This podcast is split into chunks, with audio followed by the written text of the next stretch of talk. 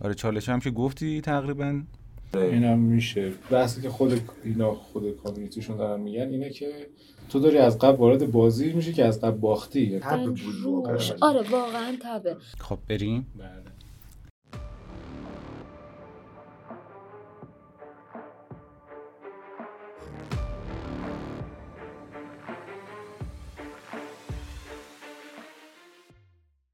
سلام. شما دارید به بلاک 73 از میهن پادکست گوش میدین. یکی از کارهایی که قرار شد از این به بعد به صورت روتین انجام بدیم پوشش مباحث روز تو قالب deep dive یا همون نگاه عمیقه. موضوعی هم که برای این قسمت انتخاب کردیم بحث درباره استانداردهای توکن سازی روی بیت کوینه. با به وجود اومدن استاندارد BRC20 و راه افتادن پروتکل Ordinals و باز شدن پای NFT ها به شبکه بیت کوین trend و صحبت های زیادی در این باره شکل گرفت. از چند تا از بچه های میهن بلاکچین هم خواستم که تو این قسمت حضور داشته باشن و اطلاعاتشون در این باره رو با همون به اشتراک بذارن. اگر بخوام این قسمت رو بخش بندی کنم می‌تونم بگم این اپیزود شامل سه بخش میشه. تو بخش اول و قدم اول با مفهوم توکن سازی و انواع استانداردهای موجود آشنا میشیم. تو قدم بعدی درباره استانداردهایی که روی شبکه بیت کوین به وجود اومدن و نحوه عملکردشون صحبت می‌کنیم. تو بخش دوم اول یه نگاه فنی تر میندازیم به استانداردهای توکن سازی بیت کوین که چرا اصلا به وجود اومدن و چه نوآوری با خودشون به شبکه آوردن و از این جنس صحبت ها تو استپ بعدی مزایا و معایب و چالش هایی که این نوآوری باهاش روبرو هست رو پوشش میدیم. و در آخر بخش دومم یه مقایسه کلی از بیت کوین و اتریوم خواهیم داشت. و در آخر و بخش سوممون درباره اقتصاد بیت کوین بعد از اتفاقایی که روی این شبکه افتاد حرفایی برای گفتن داریم. به مارکت توکن های BRC20 و BRC 721 نگاهی میندازیم و درباره قانونگذاری اونا گپ می‌زنیم. خب بریم سراغ شروع پادکست. در جریان هم هستید که می‌تونید ما رو از راه های مختلف مثل Podbean، Apple Podcast، Google Podcast، Castbox و میهن بلاکچین dot com دنبال کنید. برامون کامنت بذارید. و امتیاز بدید و ما رو توی بهتر شدن مطالب کمک کنید.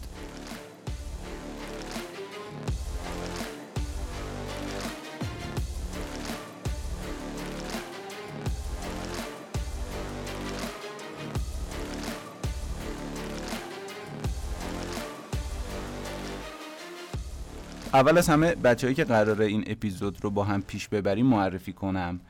انسیه از بچه های تیم آموزشه که به فاندای پروژه خیلی علاقه داره. کوشیار از بچه های تیم خبر که تو بحث تحلیل چه آنچین باشه چه تکنیکال و چه اقتصادی کارش درسته. و میسم که از بچه های آرندیه و خوراکش سر و کله زدن با پروژه هاست و مو رو از ماست می‌کشه بیرون. سلام بچه ها ممنون که اینجایید و منو تو این اپیزود همراهی می‌کنید. یه سلام علیکی با شنونده داشته باشید تا بحث رو شروع کنیم. سلام من انسیه هستم و اولین باره که دارم توی یکی از پادکست های میهن بلاکچین کنار علیرضا کوشیار و میسم در مورد یه مسئله مهم می‌خوام صحبت کنم.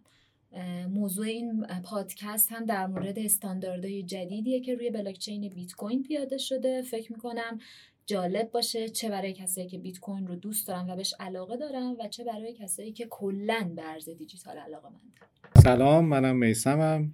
خیلی خوشحالم که بعد مدت ها دوباره با علیرضا نشستیم یه پادکست و در کنار بچه ها امیدوارم که بحثی که می‌کنیم براتون مفید باشه. سلام دوستان منم کوشیار هستم. خیلی خوشحالم که امروز جمع شدیم در کنار علیرضا انسیه و میسم برای اینکه به این موضوع جذاب و جدید بپردازیم. امیدوارم که بحث خوب و مفیدی داشته باشیم. ممنونم ازتون. خب فکر کنم بحث رو با انسیه شروع کنیم خوب باشه. انسیه برای اینکه بحث بچرخه و شروع بشه خیلی کلی درباره اصلا توکن سازی برامون توضیح بده و انواع مختلفش رو هم معرفی کن و نام ببر. توکن سازی مفهومی نیستش که فقط و فقط مربوط به ارز دیجیتال باشه.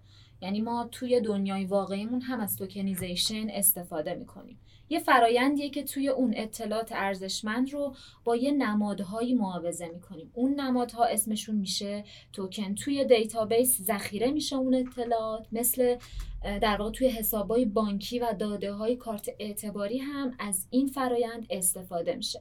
پس فقط و فقط مربوط به ارز دیجیتال نیست. چه فایده ای داره این کار؟ شما اطلاعات ارزشمندتون رو ارائه میدین و به جاش یک در واقع اطلاعاتی رو می‌گیرین اطلاعاتی رو تولید می‌کنین که عملا ارزشی نداره. چرا؟ چون که اولا اون اطلاعات رمزنگاری شده است یعنی کسی نمی‌تونه بفهمه اون اطلاعات اصلی چیه. و اینکه مزیتش این هست که شما اون اطلاعات ارزشمندتون رو دیگه توی دیتابیس ندارید. عملا این کار به صورت کلی میشه گفت که به امنیت اطلاعات شما کمک می‌کنه. وقتی که مفهوم توکن سازی پاش به ارز دیجیتال باز میشه دیگه فکر می‌کنم واضح باشه که چه اتفاقی میافته. مثل وقتی که یک هنرمند اثر هنریش رو در قالب یک چیزی به اسم NFT مینت می‌کنه و می‌تونه اون رو مبادله کنه و در واقع یه سری تبادل اطلاعات رو با سایر کاربرایی که اون رو خریداری می‌کنن داشته باشه. پس این از مفهوم کلی توکن سازی توی ارز دیجیتال. درسته. و به نظرم بهتره که حالا در مورد خود استانداردهای ساخت توکن صحبت کنیم. مشخصه که وقتی داریم از این موضوع صحبت می‌کنیم داریم در مورد یه سری قوانین و شروطی صحبت می‌کنیم که به ما اجازه میده در قالب یک چارچوب و یک ساختار مشخص اون توکن ها رو بسازیم. یه نمونه خیلی واضح بخوام بزنم بخوام مثال بزنم. مثل وقتیه که ما تتر رو خریداری کردیم می‌خوایم بین حالا صرافی یا کیف پول این رو جابجا کنیم. از همون پرسیده میشه که می‌خواین تحت بستر چه شبکه این رو انتقال بدین. مثلا گزینه ها اونجا ERC20 و TRC20 اینها همون استانداردهای ساخت توکن هستن که مربوط به بلاکچین های مختلف هستن. و شما وقتی که اون استاندارد رو انتخاب می‌کنید در واقع با این مسئله موافقت کردین که تحت قوانین اون استاندارد بخواین عمل بکنید. حالا ما چه استانداردهایی رو داریم توی بلاکچین اتریوم چند تا از مهمترین و معروفترین استانداردها اولیش همون ERC20 که می‌تونیم به کمکش و با استفاده از قراردادهای هوشمند توکنای فانجبل یا تعویض پذیر رو مبادله و تعویض پذیر رو بسازیم در واقع. استاندارد بعدی ERC 721 که برای ساخت NFT روی اتریومه استاندارد دیگه هم داریم به اسم ERC 777 که به وجود اومد تا محدودیت های ERC 20 رو برطرف کنه. باعث شد که در واقع بتونیم خیلی کارآمدتر ارسال و دریافت توکن ها رو با استفاده از قراردادهای هوشمند انجام بدیم. یه استاندارد دیگه هم داریم که اتفاقا تو این بحث هم خیلی جا داره. در موردش صحبت کنیم جلوتر هم بهش اشاره می‌کنم.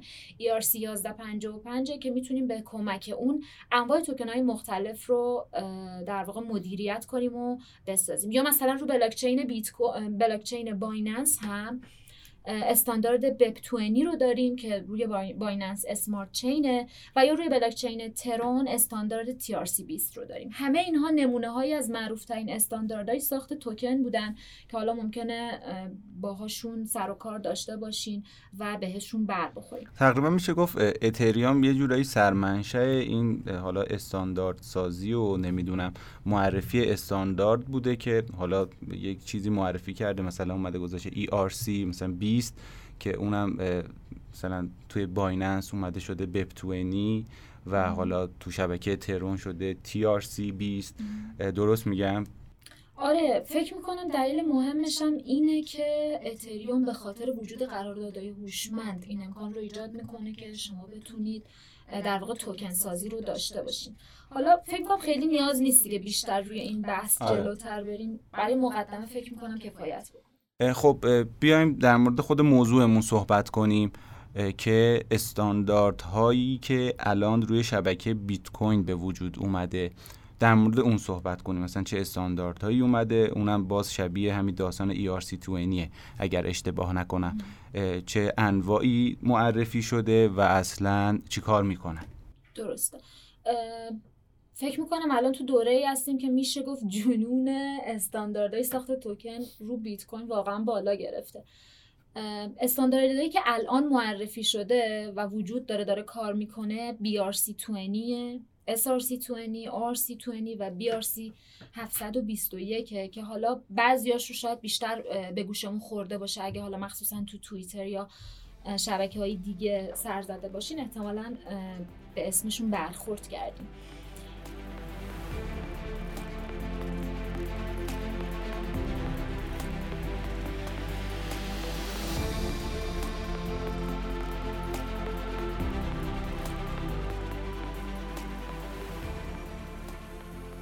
بیار اولین استانداردی بود که معرفی شد جدیدم هست واقعا و یه نوآوری جالبی رو با خودش آورد. چرا؟ چون باعث می‌شد که باعث میشه که در واقع شما بتونید توکن های فانجبل رو روی بلاکچین بیت کوین ایجاد بکنید. کاری که قبل از این امکانش وجود نداشت. آره. چرا؟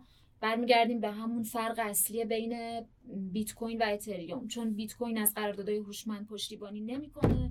و نمی‌شد از در واقع نمی‌شد که توکنی روی اون بلاک چین ساخت BRC20 که اسمش هم تقلیدی از ERC20 این امکان رو فراهم می‌کنه و اجازه میده که یه سری دیتا رو به ساتوشی ها اضافه بکنیم حالا ساتوشی هم که هر واحد کوچیک بیت کوینه. یعنی عملا شما دارید اون تراکنش عادی رو انجام میدین به اضافه اینکه یه سری دیتا به اون به اون ساتوشی ها اضافه می‌کنید. این اطلاعات هم رو بلاکچین بیت کوین ذخیره میشه. این کار با استفاده از استانداردی به اسم پروتکل Ordinals انجام میشه که حالا من در مورد این توضیح نمیدم و این رو بعدا جلوتر میثم در موردش صحبت می‌کنه که اصلا پروتکل Ordinals چیه به چه دردی می‌خورد و چرا به وجود اومد. استاندارد BRC 20 توی مارس 2023 توسط یک کاربر توییتری به اسم Domo معرفی شد. و اگر Taproot ی وجود نداشت Ordinals ی هم نبود و در نتیجه ما BRC 20 رو هم نداشتیم. ساختارش هم اینطوریه که شما در واقع میاد یک سری داده رو به صورت inscription یا به اصطلاح تو فارسی حالا فکر می‌کنم حکاکی هم بهش میگن.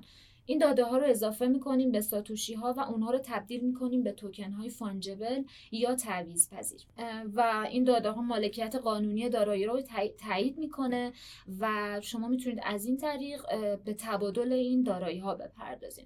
یه نکته که وجود داره اینه که BRC20 از Ordinals استفاده می‌کنه اما صرفا هر Ordinal ی BRC20 نیستش. ما توی BRC20 با فایل های JSON سر و کار داریم که می‌تونن توکن های contract رو contract های توکن رو ایجاد کنن. خیلی هم سادن ساخت اینها چون که با اون پیچیدگی های قرارداد هوشمند ما اینجا سر و کار نداریم. هرچند خرید و فروش و نقل و انتقالش ساده نیست و کمی پیچیده است. BRC20 یه استاندارد آزمایشیه. عملا توکنایی که با این استاندارد ساخته میشن ارزشی ندارن. الان باید سب کنیم ببینیم چه اتفاقی میافته و توی بلند مدت میشه نتیجه این رو دید. ولی با این همه ازش استقبال شد و حالا فکر می‌کنم کوشی ها هم در مورد این مسئله صحبت کنه که اصلا چه اثرایی روی بلاکچین بیت کوین آره. گذاشت. و جلوتر می‌تونیم از این منظر هم به این قضیه نگاه کنیم. از اونجایی که گفتم این یه استاندارد آزمایشی خب یه سری ایرادا داره و توسعه دهنده ها اومدن سراغ این که برن یه استانداردهای دیگه ای رو ایجاد کنن که اون مشکلات رو برطرف کنن. ساخت توکن با استاندارد BRC20 فضای زیادی رو میطلبه از بلاک. برای درک بهترش این مسئله رو در نظر بگیرید که تراکنش های بیت کوین ممکنه چند کیلوبایت باشه. ولی inscription های Ordinal می‌تونن سایزی تا چهار مگ داشته باشن. داده‌هایی که به ساتوشی ها اضافه میشن می‌تونن عکس باشن یا حالا هر data ی دیگه ای باشن. اینا مستقیما روی زنجیره بیت کوین ذخیره میشن. پس این با اون NFT که روی اتریوم داریم فرق می‌کنه. اونجا توکن معمولا فقط یه لینک یا داده رو در بر می‌گیره که به یه سرویس خارجی اشاره می‌کنه. اون سرویس خارجی هم همون جاییه که اون داده ذخیره شده. این یکی از تفاوت‌های NFT که روی بیت کوین داریم و NFT که روی اتریوم داریم. همین مسئله باعث میشه که یک رقابت شدیدی برای کسب فضای بلوک ایجاد بشه و منجر بشه که کارمزدا افزایش پیدا کنه. مخصوصا اگر دنبال این هستین که زمان تایید تراکنشتون سریعتر بشه کارمزد بیشتری باید بپردازین. خب منپول هم طبیعتا بزرگتر میشه. خلاصه با افزایش قوقای این توکنا بود که کارمزدای شبکه هم توی ماه پیش فکر کنم واقعا سر به فلک کشید. احتمال داره شما برخورد کرده باشین با این مسئله. فکر می‌کنم بایننس هم برداشتهاش رو به یه مدت خیلی محدودی سر همین ازدحام شبکه بیت کوین متوقف کرد. البته این وسط خوش به حال ماینرام شد چون کارمزد به هر حال به اونا می‌رسه دیگه. در مورد این استاندارد این نکته رو هم اضافه کنم که همین چند روز پیش اولین stablecoin بیت کوین mint شد که بر اساس همین BRC20 بود. بریم یه سری هم به BRC 721 بزنیم. بازم از اسمش میشه فهمید چیه. برمیگردیم. احتمالا این واسه NFT باید باشه. آره دیگه از ERC 721 اتریوم برداشته شده و خب کار رو راحت می‌کنه. چه کمکی می‌کنه این استاندارد؟ همونطور که علیرضا گفت برای ساخت NFT روی بیت کوینه و باعث میشه که collection های مختلفی به کمک این استاندارد ساخته بشه. خب حالا یه سوالی پیش میاد که مگه ما با Ordinals نمی‌تونستیم NFT mint کنیم رو بیت کوین چه نیازی به BRC 721 بود؟ یه سری تفاوت ها بین این دوتا وجود داره. مهمترینشون هم توی مسئله ذخیره داده هاست توی NFT های Ordinal تصاویر رو برای هر توکن ذخیره می‌کنن که خب این مسئله باعث میشه هزینه mint بالا بره و فضای زیادی از بلاک رو اشغال بکنه. توی BRC 721 فقط برای deploy کردن نیازه که تصویر ذخیره بشه. واسه عملیات mint توکن دیگه نیازی به این ذخیره سازی نیست. طبیعتا این مسئله می‌تونه باعث کاهش کارمزد mint و همچنین کاهش اون فضایی بشه که برای اون داده ها بهش نیاز داریم. BRC 721 از سرویس های ذخیره off-chain مثل IPFS هم استفاده می‌کنه که بازم توی ذخیره فضا به ما می‌تونه کمک کنه. در مورد NFT های Ordinals یه نکته دیگه هم وجود داره که خیلی نمی‌شد مسئله collection رو تو اونا پیاده سازی کرد. یعنی خیلی نمی‌شد توشون search کرد ولی الان با BRC 721 و به کمک فایل JSON میشه خیلی راحت indexing رو انجام داد و NFT ها رو توی collection مشخص جستجو کرد. و این هم تفاوتهایی بودش که بین این دوتا وجود داشت. طبیعتا تفاوت بین BRC20 و BRC 721 هم مهمترینش توی فانجبل و نام فانجبل بودن این دوتا توکن هستش. یه, توکن، یه استاندارد توکن دیگه هم به وجود اومد بعد BRC20 اسمش ORC20 این برای این به وجود اومد که محدودیت های BRC 20 رو از بین ببره. محدودیت هایی مثل حمله دوبار حمله دوبار خرج کردن توی BRC 20 که خب یه سری نگرانی ایجاد کرده بود برای جامعه بیت کوین و اینکه فضای نامگذاری منعطفی نداشت. ORC 20 اومد اینها رو تغییر بده. در واقع اینطوری هم میشه گفت که ORC 20 یه جورایی یه هارد فورکی از BRC 20 احتمال داره این جمله رو هم جای خونده باشین یا بهش بر بخورین. اورسی 20 میاد از UTXO پشتیبانی می‌کنه و با این طریق دیگه اون مشکل دوبار خرج کردن حل میشه و نگرانی بابتش نیستش دیگه. و در مورد این استاندارد یه مسئله دیگه هم وجود داره که شما وقتی با اورسی 20 توکن می‌سازید یه نانسی رو در واقع ایجاد می‌کنید که این به شما اجازه میده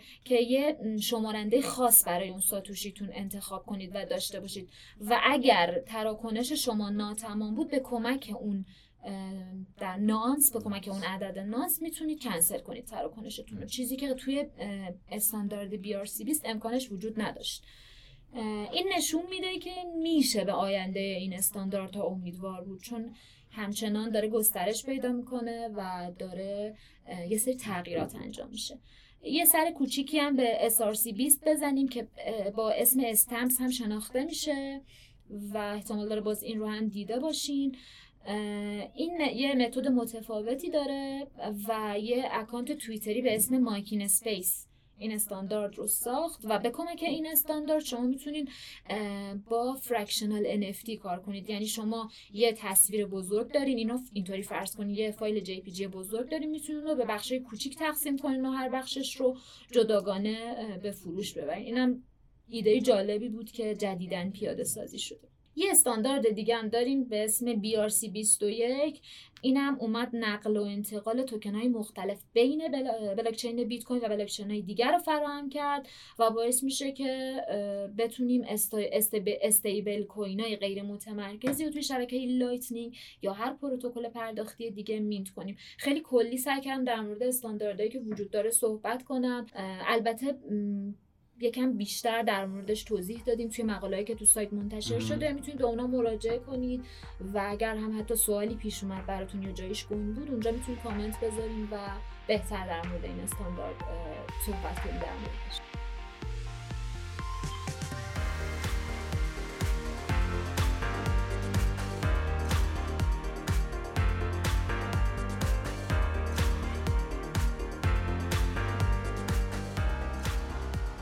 دست درد نکنه که توضیح دادی.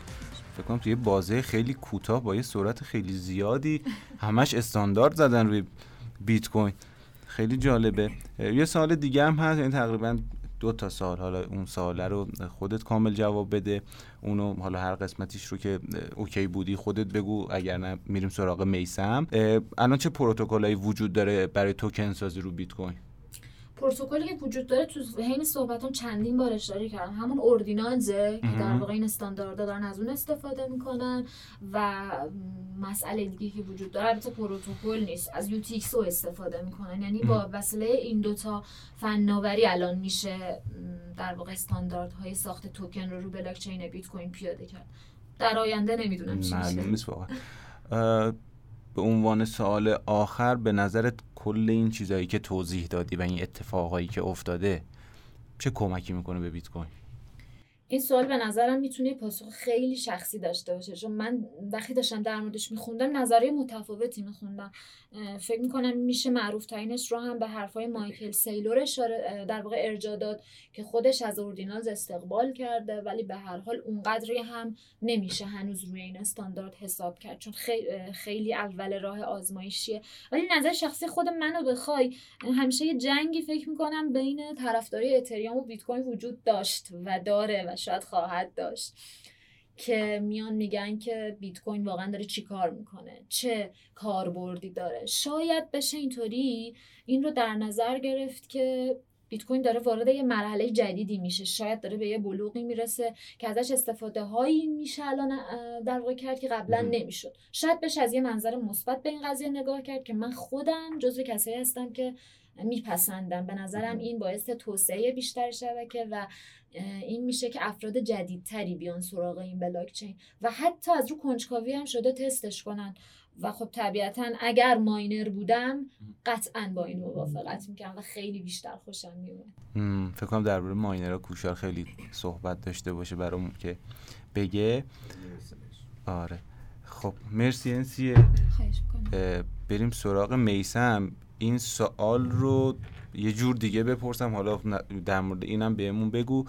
اصلا چرا چنین چیزی روی بیت کوین باید به وجود می اومد یا به وجود اومد؟ چرا؟ آره حتما به اینم من جواب میدم که چرا چیزه. توی صحبت که انسیه داشت سه تا کلمه وجود داشت که من می‌خوام در مورد اونا صحبت کنم. اوردینالز inscription و Taproot و گفتی یا SegWit و Tap، Taproot و گفت. ببین کلا این داستان NFT روی بیت کوین به هر شکل و استانداردی که انسی داشت گفت هست و بیشتر از این هم خواهد شد در آینده دو تا تکنولوژی دو تا ایده به صورت موازی از خیلی وقت پیش داره میاد جلو. خود ایده Ordinals که درست اسمش قدیم این نبوده. یعنی چارلی لی اگه بره توی بیت کوین اون forum BitcoinTalk چارلی یه دونه ایده میاد مطرح می‌کنه. اسمش Ordinals نمی‌ذاره ولی دقیقا ایدهش همینه که بیایم یک numbering system بذاریم روی ساتوشی ها و حالا یه استفاده بکنیم. که مطرح میشه بعد یه مدتی دوباره یکی از developer های Bitcoin Core هم میاد دوباره یه طرح دیگر رو میده که همینه دقیقا. اسمش این نیست ولی ایده همینه. ولی دیگه فراموش میشه یعنی کنار گذاشته میشه. منظورم اینه که این خیلی ایده ایده جدیدی به این معنی که الان رسیدیم نیست. این خیلی وقت پیش داشته مطرح می‌شده. این بوده یعنی از همون 2011 توی community بیت کوین بوده. سال 2014 با اون update ی که شبکه بیت کوین داشت. که ما می‌تونستیم دیگه inscription داشته باشیم per transaction یعنی ما تا قبلش این کارو نمی‌تونستیم بکنیم. حجمش هم خیلی کم بوده. 80 کیلوبایت بوده. یعنی هر تراکنش 80 کیلوبایت شما می‌تونستید inscription داشته باشید. inscription هم چیه؟ خیلی ساده. من چون تو زندگی روزمرهمون استفاده می‌کنیم مثالشو می‌زنم. من بخوام از حساب خودم توی همراه بانکم به حساب تو یک مبلغ رو واریز کنم میام توی اون بخش توضیحاتش یه چیزی می‌نویسم. در واقع دارم به این تراکنش مالی خودم یه data یی رو میچسبونم که بدونم حالا چیه. inscription هم همینه یعنی چسبوندن یک metadata به ساتوشی یعنی توی هر تراکنش که انجام میشه. ساتوشی هم انسیه گفت دیگه هر در واقع native currency شبکه بیت کوین BTC یا بیت کوین نیست. ساتوشیه که هر 100 میلیون ساتوشی میشه یه دونه بیت کوین. این هم از سال 2014 اومد. سال 2017 با بروزرسانی Taproot با بروزرسانی SegWit این این ایده inscription دیگه وارد یه فاز دیگه ای میشه. یعنی ما می‌تونیم بحث اون SegWit data ها رو داشته باشیم که بتونیم حجم بیشتری از data بیاریم توی بلاک. این یه ذره رونق می‌گیره که بتونن استفاده کنن. و دیگه گل داستان میشه 2021 اگر تاریخ درست یادم باشه که تپروته یعنی با اووردن تپروت استفاده از سگویت یعنی سگویت و تپروت پشت همن. از نظر مسیر توسعه فناوری بیت کوین اینا پشت هم اتفاق میفتن دیگه این دوتا سا... فکر کنم هم چند ماه پیش اسفند 1401 یک به نظر من یک دیولپر خوش بیت کوین که خودش توی حالا Bitcoin Core developer نیست ولی توی پروژه داشت کار می‌کرد که در واقع روی بیت کوین داشتن کار می‌کردن. میاد پروژه Ordinals رو معرفی می‌کنه که تلاقی این دوتا تکنولوژی تک... حالا نمی‌دونم تکنولوژی میشه گفت یا نه inscription و خود Ordinal. حالا ماجرا چیه؟ ماجرا اینه که ما بیایم به هر ساتوشی توی شبکه بیت کوین موقعی که داره mint میشه که 21 میلیون بیت کوین ضرب در 100 میلیون میشه اون تعداد ساتوشی که کلا وجود داره ما بیایم به اینا رو شماره یعنی یک عدد بهشون اختصاص بدیم. چجوری اختصاص بدیم؟ اولین بلاکی که سال 2009 خود ساتوشی mint کرده یعنی mine شده توش 50 تا بیت کوین mint شده. یعنی 50 تا بیت کوین اومده. و در واقع این 5 میلیارد ساتوشیه که اولیش میشه ساتوشی شماره صفر دومیش میشه ساتوشی شماره یک. همینجوری برو میشه ساتوشی آخر توی اون بلاک میشه 4 میلیارد و 999 میلیون و 999 هزار و 999 و دوباره توی بلاک بعدی توی بلاک بعدی دوباره همین به همین شکل. یعنی هر ساتوشی که هر ساتوشی که در واقع میت میشه میشه یه عدد بهش داشت. اینو اینم باید دقت کنید. این تو خود بیت کوین یعنی بیس لیر بیت کوین همچین چیزی نداریم. پروژه Ordinals میاد و اینا رو حساب می‌کنه. اینم اینم یه نکته ای. خلاصه این دوتا با هم تلاقی تلاقی دارن میان جلو و که به این میگه تئوری Ordinals. حالا ما بیت کوین ما یه سری ساتوشی ها داریم که به صورت خاص یه سری event ها در واقع تو شبکه بیت کوین داریم. مثل هر چهار سال یه بار halving اتفاق میفته هر 2016 تا بلاک سختی تن باز تنظیم میشه adjust میشه و از این دست event ها. یا مثلا ما یه سری تعداد ساتوشی داریم که اون بابایی که سال کی پیتزاش فروخ با بیت کوین خب اون اون ساتوشی ها مفهوم داره تو شبکه بیت کوین. یا اولین ساتوشی که هال فینی به در واقع ساتوشی به هال فینی می‌زنه اینا توی community بیت کوین اینا مفهوم داره. یعنی یک معنا داره به نظر و خود Ordinals داره اینو میگه. یعنی میگه ما خود ساتوشی ها رو میایم شماره گذاری می‌کنیم. بعضیاشون خاصن بعضیاشون common ن uncommon ن همون اصطلاحاتی که توی بحث NFT های شبکه های smart contract platform مثل اتریوم داریم اینجا هم میاد تعریف می‌کنه براش. این پس از این دوتا بحثی که هست یعنی این دو تا تکنولوژی میاد. حالا یه ایده ای که بعد از اون اومد اینه که خب ما می‌تونستیم تا قبل از این inscription دی metadata داشته باشیم به شبکه بیت کوین روی تر تراکنش. این میاد میگه خب الان که من هر ساتوشی رو شماره گذاری کردم و خاص شده حالا بیام این metadata رو بچسبونیم به این یکی.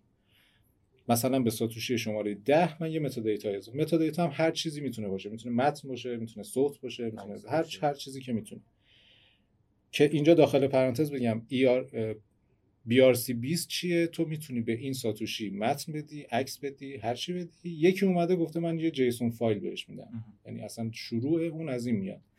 آقا من آزادم هر نوع data یی رو inscribe کنم روی این حالا من می‌خوام یه فایل JSON. حالا ممکنه بعدا یکی بیاد بگه به یه شکل دیگه من می‌خوام انجام یه نکته ای که اینجا دوست داشتم در موردش صحبت کنیم اینه که این data وقتی که روی ساتوشی شماره ده یک عکسی در واقع چسبونده میشه بهش این یک بار انجام میشه. میره توی شبکه بیت کوین نه توی chain اصلی بیت کوین میره توی witness بلاک های بیت کوین. یعنی این همون data ییه که ما الان می‌تونیم 4 مگابایت data ذخیره کنیم ولی یک مگابایتش میاد توی chain اصلی. مابقیش میره توی یه chain دیگه که الزاما node های شبکه بیت کوین نیازی نیست اون اون chain رو داشته باشن. chain اصلی رو دارن. در واقع SegWit data ست دیگه. اینم میره توی بخش SegWit data و میره یه جا دیگه ذخیره میشه. ولی داره توی شبکه بیت کوین ذخیره میشه. یعنی امنیتش همون امنیت شبکه بیت کوین و این data یه بار ذخیره میشه. یعنی تو هر چقدر بعد از اون ساتوشی ها می‌خوای جابجا کنی ساتوشی رو داری جابجا می‌کنی. اون data ها رو جابجا نمی‌کنی. یک بار رفته توی بلاک شماره مثلا 374 هزار بیت کوین ذخیره شده تموم. تا ابد که تو داری منتقل می‌کنی data اون اونجاست ذخیره شده و نمی‌تونی تغییرش بدی.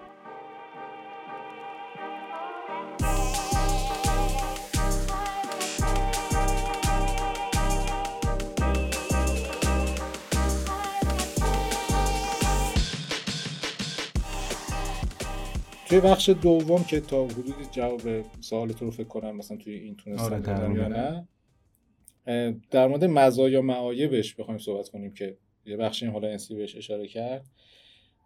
خیلی بحث زیاد شد توی خود کامیونیتی بیت کوین و من گلچین اون چیزی که به نظرم مزایا و معایبه یکیش این بود که از مزایاش اینه که به هر حال ما الان 90 درصد بیت کوین هامون رو استخراج کردیم و تموم شده. 10 درصد باقی مونده.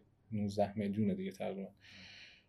و بیت کوین در بلند مدت باید بره روی مدلی که امنیتش فقط بر اساس کارمزد هایی که توی اون بلاک میشینه تامین میشه. یعنی fee dependent security model میشه بیت کوین در آینده. دیگه ما نمی‌تونیم انگیزه اقتصادی ایجاد کنیم با پاداش دادن.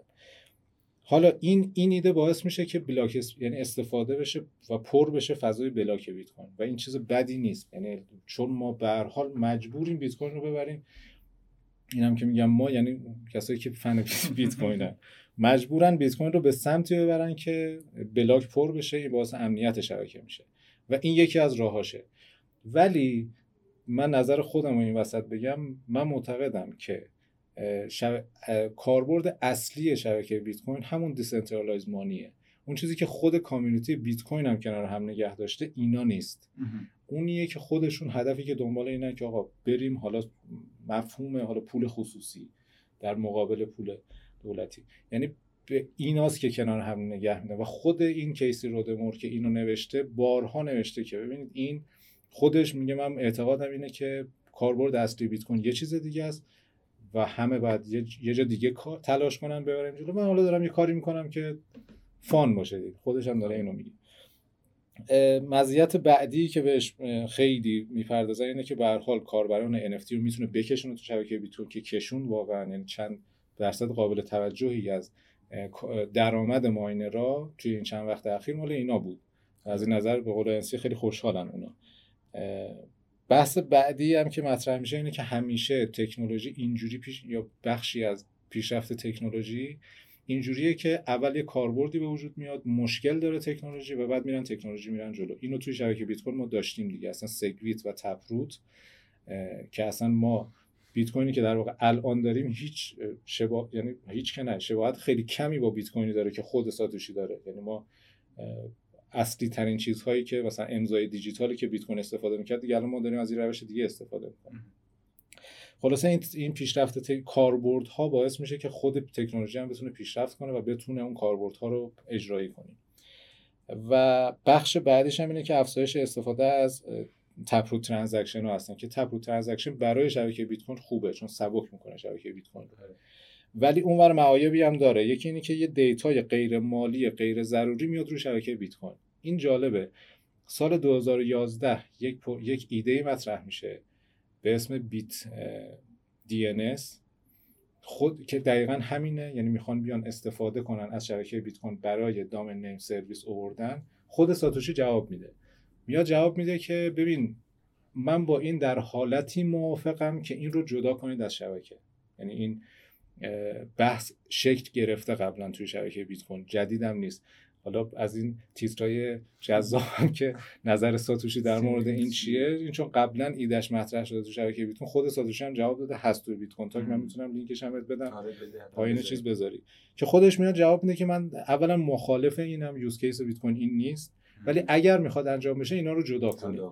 اینو جدا کنیم یعنی چی؟ یعنی Taproot یعنی یعنی SegWit ببخشید.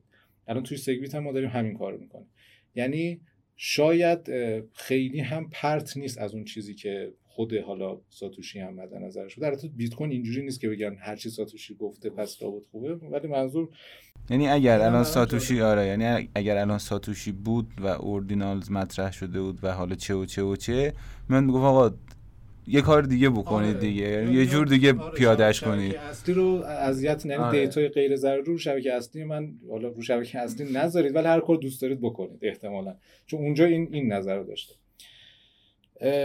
عیب دومش اینه که ما داریم شبکه رو لجر شبکه رو بزرگ می‌کنیم گنده می‌کنیم و این هزینه ران کردن نود رو داریم می‌بریم بالا. این یعنی در ادامه من مسیری دارم میرم که میشه متمرکز تر شدن شبکه بیت کوین چرا؟ چون کاربر عادی دیگه نمی‌تونه نود بیاد ران کنه. این این هم یه مشکل بعدیه. و یه مشکل دیگه هم اینه که این نظرم خیلی مشکل حیاتی تریه.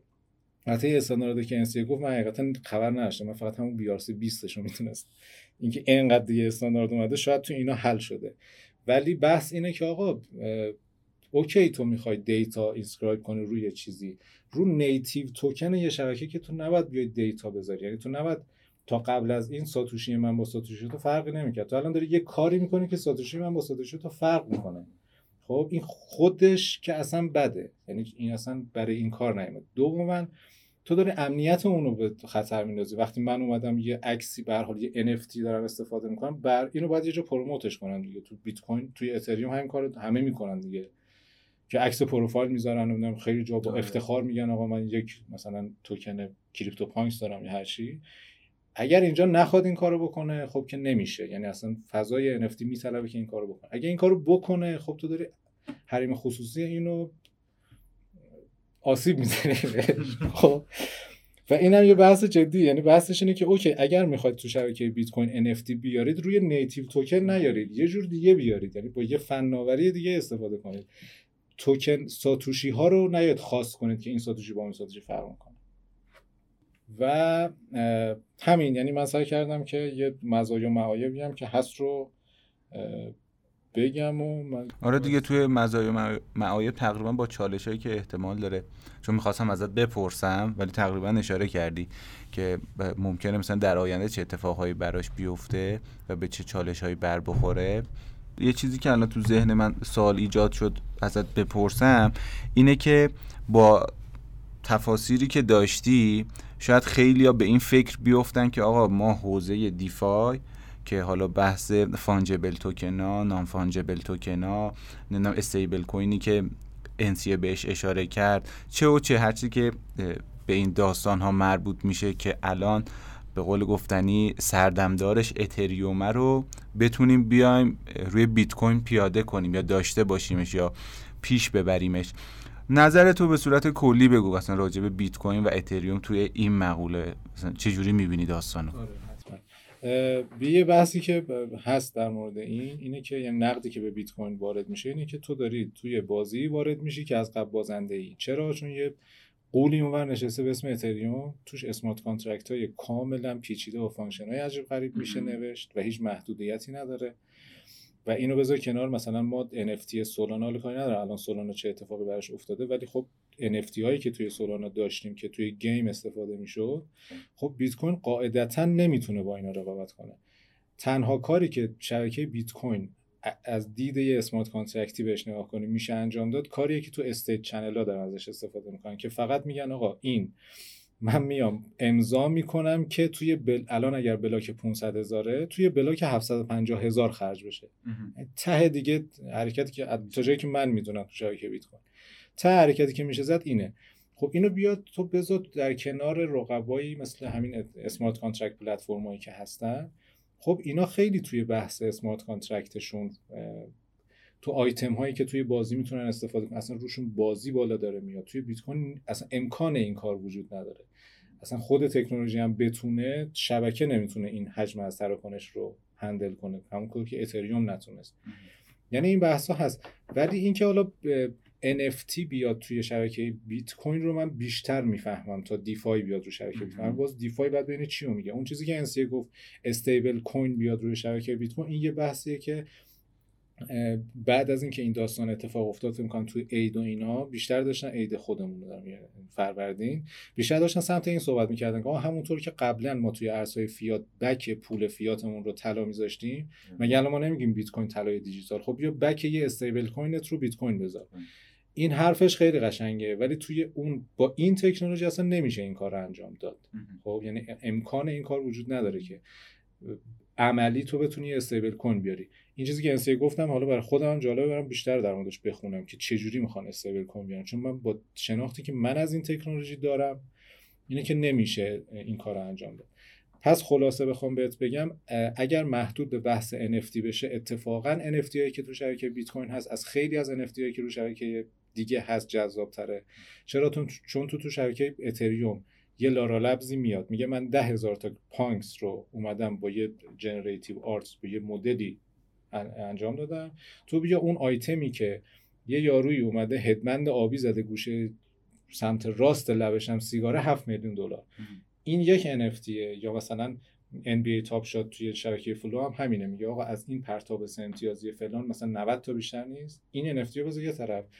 این NFT که این ساتوشی رو خود این ساتوشی رو, ساتوشی رو اولین ساتوشی بعد از اولین بلاک بعد از halving اوله. خب از این یه از یعنی بعد halving سه تا بیشتر نیست.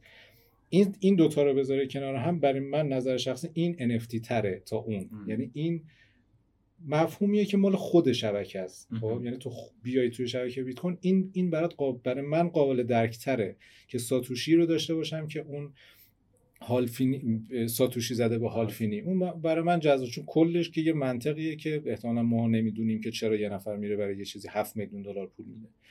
ولی اگر اون منطق رو بپذیریم که یه سری آدم هستن که اینا رو دوست دارن من برای این جذاب تره یعنی NFT توی بیت کوین رو بهتر می‌فهمم ولی DeFi رو بیت کوین رو من اصلا نمی‌دونم چه جوری قرار اجرا بشه. اینی که گفتی الان یعنی دارید اینو میگی که اون واقعا unique ه. آره یعنی unique بودنش مال خودشه. یه کسی نیومده بهش بگه آقا من از این ده هزار تا زدم. اتفاقی تو اتریوم افتاد دیگه. مثلا شبکه اون اون میمون کسر چی بود اسمش؟ آره. خب یکی آره CryptoPunks گفت من ده هزار تا آیتم اونجوری می‌سازم یه پروژه دیگه میاد میگه من 15 هزار تا می‌سازم. یکی میگه من 5 هزار تا می‌سازم. قرار تعریف میشه. ولی اون مال خود شبکه هست یعنی توی خود شبکه بوده از قبلم بوده تا همیشه هم هست. این NFT تره به نظرم با مفهوم NFT آره. جالبه. من یه چیزی به این اضافه بکنم چون که اصلا چیز دیگه چیز جدیدی ندارم بگم. این بحث دیفای تو شبکه بیت کوین خیلی مدت جنگ و جدل بوده سرش. اما دو جور سوال میشه پرسید الان که آیا اصلا دیفای شبکه بیت کوین دیفای و شبکه بیت کوین با هم دیگه اصلا سازگاری دارن. می چی می‌خوام بگم؟ می‌خوام بگم که یه دستم میگن که آقا ممکنه چنین چیزایی اما می‌تونیم ببریمش تو Lightning. یا مثلا یه پروتکل Liquid که سمسون ماو و دوستان داشتن روش کار می‌کردن. اما چنین کارهایی نتیجهش میشه یه پروتکل DeFi یی که کاملا نیاز به trust داره. خب؟ ممکن هست اما trust می‌خواد. مدافعان این قضیه میان میگن که خب اصلا DeFi trust لازم داره. اون صحبت هایی که مدافعان DeFi تو اتریوم می‌کنن که ما trustless ایم الکیه. ما می‌تونیم به layer اصلی بیت کوین رو آلوده نکنیم. این کارا مثل ضرب کردن NFT یا مثلا آوردن DeFi رو ببریم توی چیزهایی مثل Lightning مثل Liquid و base layer رو, رو نگه داریم برای sound money آلودهش نکنیم به این چیزها. حالا بحثش جریان داره ولی با تکنولوژی فعلی خیلی نمیشه برای DeFi تو layer one بیت کوین کار جالبی کرد. حداقل در شرایط فعلی اینطور به نظر می‌رسه. بسیار عالی. حالا برگشتی گفتی که چیزی جدیدی نداری ولی من یه سری سوالا دارم ازت که خب، فقط خود خودت می‌تونی جواب بدی و اونطوری که تو جواب میدی میچسبه.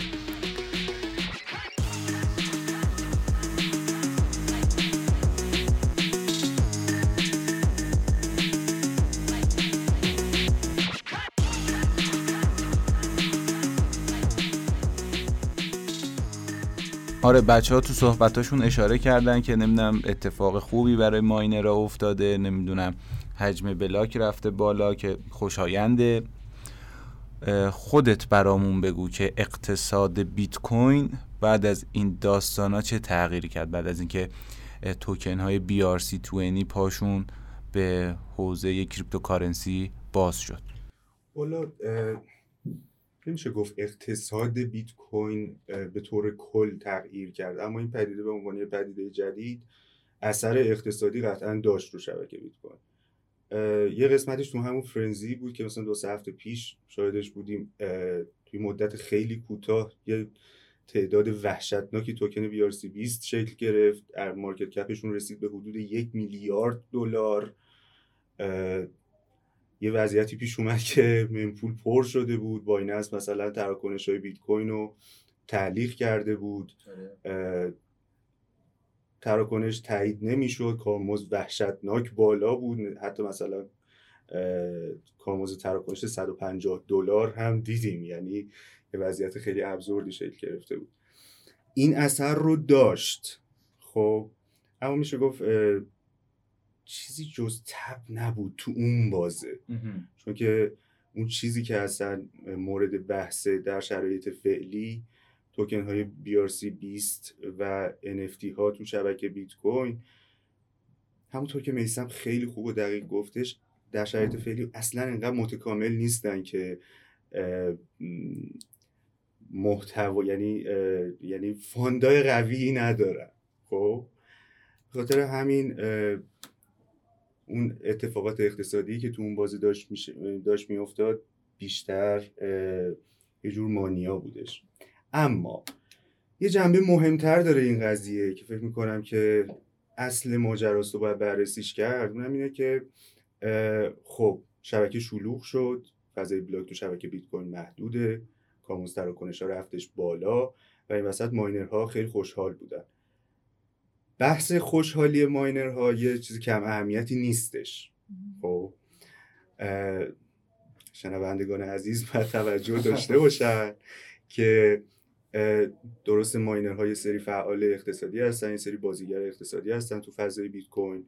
کاملا هم self-interested هستن یه موقع هایی ممکنه از بالا رفتن کارمزد کارمزد تراکنش ها چیزی که واسه شما خیلی دردناکه منتفع بشن. اما اگر شرایطی پیش بیاد که ماینرها نباشن که مشغول mining و hash کردن transaction های مختلف باشن اگر hash rate شبکه بیاد پایین امنیت شبکه به خطر میفته و اصلا ممکنه تو شرایطی شبکه انقدر, انقدر آسیب پذیر بشه که کل این آزمایش ساتوشی شکست بخوره. و یه زاویه داره این قضیه که فکر می‌کنم با یه مقدار بهش بپردازیم. الان block subsidy حدود 6 و 25 صدم بیت کوینه با halving های مختل متوالی این 6 و 25 صدم کم و کمتر میشه تا اینکه برسیم به سال 2140 تخمین حدودا یعنی یه تخمینه. اون موقع احتمالا بلاک سابسیدی مساوی با صفر میشه. خب؟ و تو این شرایط تنها مزیت اقتصادی ماینینگ از کارمزد تراکنش هایی که توی هر بلاک ثبت میشن میاد.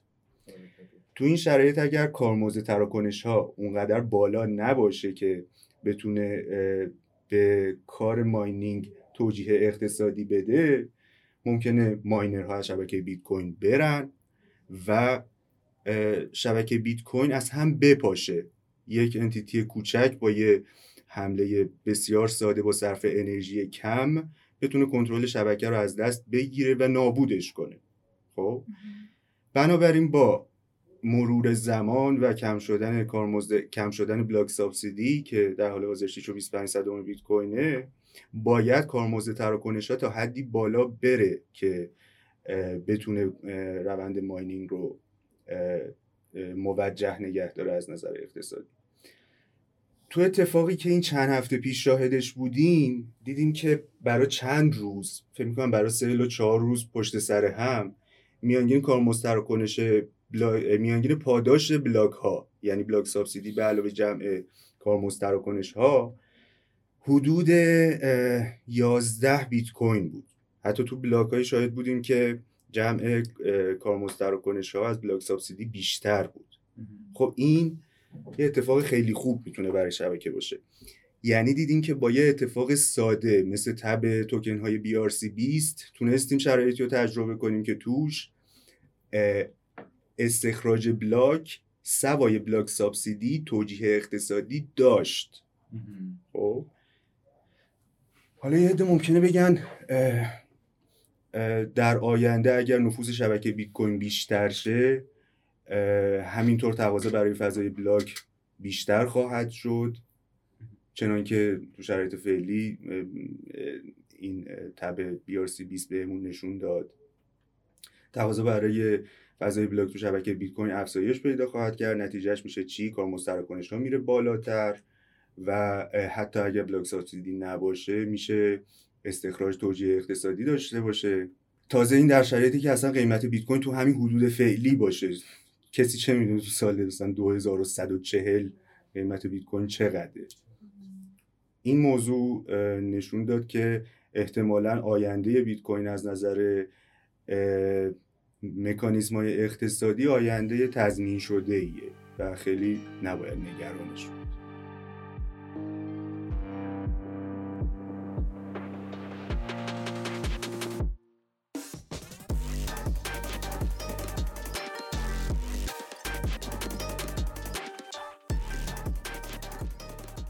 حالا در مورد همین تب و تابی که میگی شکل گرفت خیلی توکن های جدیدی معرفی شد و به بازار اومد. خرید فروششون چجوریه؟ مثلا پلتفرم جدیدی به وجود اومده اوکیه یا نه؟ صرفا فقط یه سمپلی و زیاد خرید و فروشش یعنی مارکتش اونقدر عمق نداره که بشه واردش شد.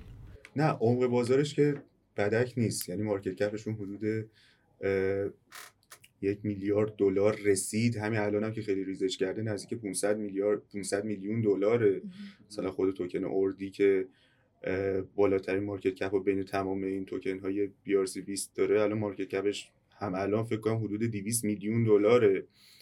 عمقشون حالا مسئله دیگه است. ولی خب به حال هر جا که یه تقاضایی هست یه مثلا انگیزه بین بازیگران بازار هست. یه زیر ساختایی هم آروم آروم شروع به شکل گرفتن می‌کنن. مثلا همین چیزی که الان این داره می‌بینه یه پلتفرمی brc20.io یه چیزی شبیه CoinMarketCap برای توکن های BRC 20 یا یه پلتفرمی هست به اسم UniSat که مثلا یه کیف پول و بازاره واسه مبادله توکن های BRC 20 یا جدیدن یه پلتفرمی که Cointelegraph هم خیلی اسپانسر شده بود و داشت تبلیغش رو می‌کرد به اسم ALEX شکل گرفته که یه DEX برای یه DEX مختص به توکن های BRC 20 و میشه خیلی خوب ازشون آمار گرفت با استفاده از این پلتفرم ALEX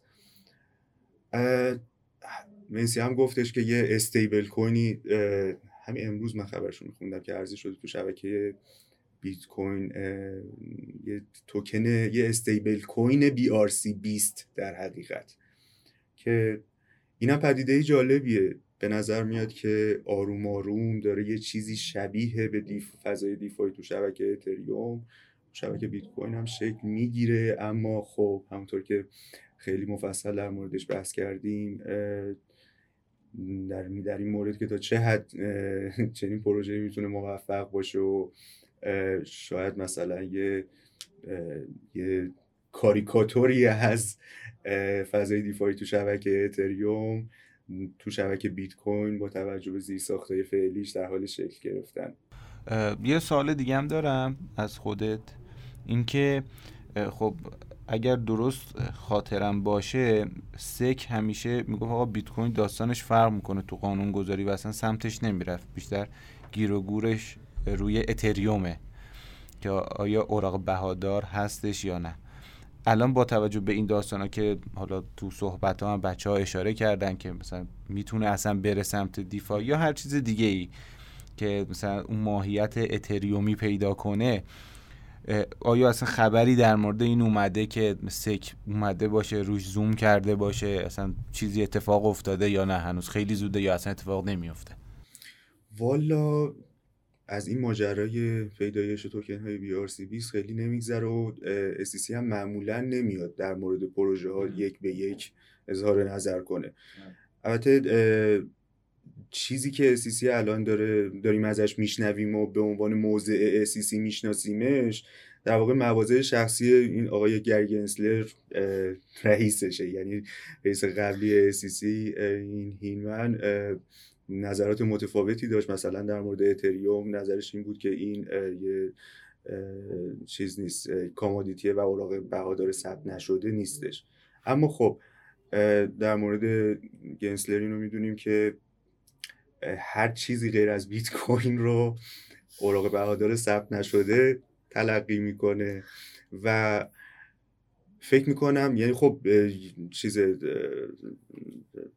ارزیابی اولیه هر کسی که با این فضا مواجه میشه قاعدتا باید این باشه که این NFT ها و توکن هایی که بر بستر بیت کوین ارائه میشن باید علل قاعده سن یعنی از نظر قانونی همون در همون دسته بندی قرار بگیرن که سایر NFT ها و توکن ها توش قرار می‌گیرن. یعنی صرفا چون زیرساختی که دارن ازشون استفاده می‌کنن زیرساخت شبکه بیت کوینه این نگاه فیوربل SEC به خود بیت کوین شامل حال اینها بعید می‌دونم بشه. در حال باید موند و دید که چه اتفاقی میفته هنوز این فضا خیلی تازه است برای اینکه بخوایم دید قانون گذارا در موردش رو بررسی کنیم شاید. خب مرسی بچه که سوالا رو جواب دادید نظراتتون رو گفتید. من که خیلی کیف داد. حالا واسه جنبندی یه چیزی یه سوالی هستش که ممنون میشم اینم حالا نظر شخصیتون رو بگید. به نظرتون این اتفاق یعنی تو صحبت ها من گفتم که توی بازه خیلی کوتاه با یه سرعت خیلی زیاد این اتفاق افتاد. یعنی به وجود اومدن این استانداردهای توکن سازی روی بیت کوین. به خاطر این بوده که یک تکونی به شبکه بیت کوین بدن که همیشه بهش نقد بوده که آقا این خیلی قدیمیه هیچ کاربردی نداره. حالا یه سریا که به قول گفتنیم منتقد شبکه بیت کوین بودن. بیان مثلا اون کسایی که دیولپر این داستان دیولپر بیت کوین بیان یک پاسخی به این نقد ها بدن. اتفاق افتاده یا نه؟ با یک برنامه ریزی قبلی برای اون سالیان آینده سال, سال حدودا کوشارگو 21 40 که دیگه هیچ پاداش ماین بلاکی وجود نداره از الان برنامه ریزی کردن برای اون موقع. به نظرتون چه حالتی اصلا شاید یه حالت دیگه هم باشه. این نظرتون هم راجع به این بگید به عنوان جمعبندی ممنون میشم. حالا می‌خواید انسی دوباره از تو شروع کنی که دوباره بچرخه یا نه کوشار خودت می‌خوای بگی؟ برو کنم باز باید نظر شخصیمو بگم چون آره حقیقتا. نمی‌دونم چه ایده ای پشت این مسئله بوده. نمی‌دونم این چیزی که می‌خوام بگم قیاس درستیه یا نه. ولی طراحهای مود وقتی که فستیوال می‌ذارن نمی‌دونم دیدید یا نه یه سری لباس درست می‌کنن اولین سوالی که ازتون در واقع به ذهنتون می‌رسه مثلا این آخه کی میپوشه یا به چه دردی می‌خوره؟ کاربرد نداره. اون طراح لباس دنبال این نبوده که اون لباس رو برای این درست کنه که شما بپوشی بری بیرون. مثلا چه می‌دونم دیدی یه بالشه یه پتو انگار ولی شبیه لباس در آورده. خب اون در واقع می‌خواد هنرش نشون بده. من فکر می‌کنم توسعه دهنده ها حالا روی بلاک چین بیت کوین یا هر بلاک چین دیگه انگاری به نظرم یه چیزی رو دارن انگاری که بخوان برن سراغ یه چیزی بگن آره ببین میشه این کارو کرد. شدنیه. فارغ از اینکه اصلا آیا این کار چه مزیتی داره عیبی داره. یعنی می‌خوام بگم که من همچین حسی می‌کنم که نه حد شاید قصد قبلی توش نبوده یا اونقدر به فکر این نبودن که مثلا دقدقه اون ماینرا رو داشته باشن. بیشتر به نظرم واسه این بوده که نشون بدن که حتی همین بیت کوینی که شاید خیلی هم میگن که فقط صرفا برای یه هدف به وجود اومده هم یه سری قابلیت ها رو داره. حالا میگم کار به این ندارم چقدر کاربردی هست یا نیست. این نظر شخصی منه و خیلی دوستان بدونم نظر شما در موردش چیه. نه من حقیقت اونجوری نمی‌بینم. من چون خود این آقای کیسی رودرمور ای درست بگم اسمش فامیلشو بیت کوین کور دیولپر نیست. یعنی اصلا این جزء کامیونیتی بیت کوین یعنی دیولپر بیت کوین نیست. اون چیزی که ما از بچه های دیولپر بیت کوین می‌شناسیم این جزشون نیست. شاید بگی خب یکی از بیرون و اینا دیگه اینا رو من نمی‌دونم. شاید.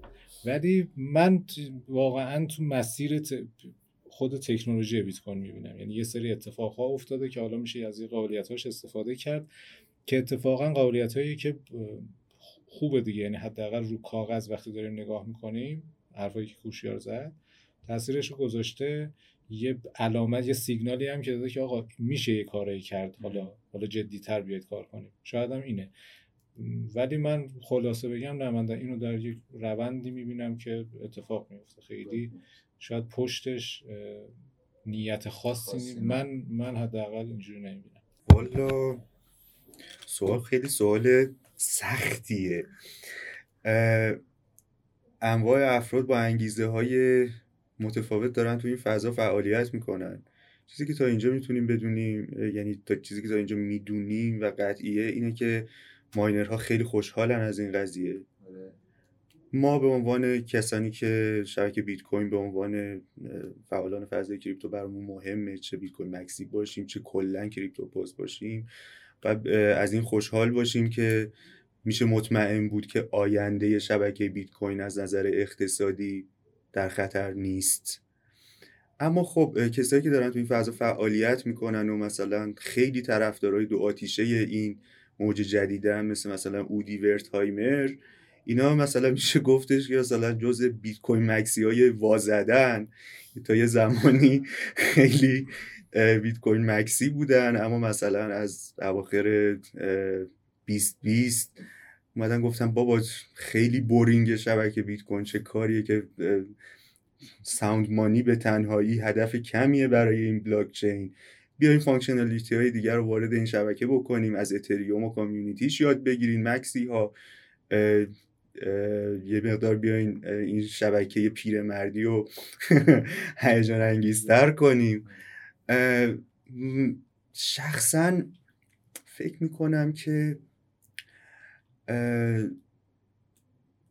چیز خیلی مضری برای شبکه بیت کوین نباشه. خب اما در مورد فوایدی که برای این شبکه می‌تونه داشته باشه در بلند مدت یه مقدار به شخص مشکوک. من خودم بیشتر همیشه تو هر موضوعی سمت دارکش رو نگاه می‌کنم. ولی میسپریم به دست زمان. ما که نیستیم تا اون موقع بله، ببینیم چی میشه. صدامون میمونه ولی ببینیم که چه اتفاقی میفته مرسی بچه ها دمتون گرم.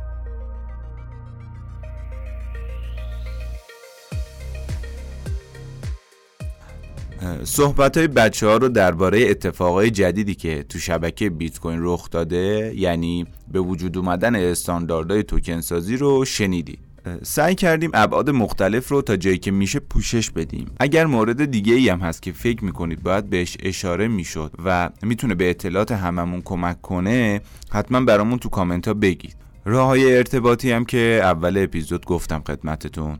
پادبین و اپل پادکست و گوگل پادکست و کست باکس و سایت میهن بلاکچین dot com. تا میهن پادکست بعدی فعلا خدا نگهدار.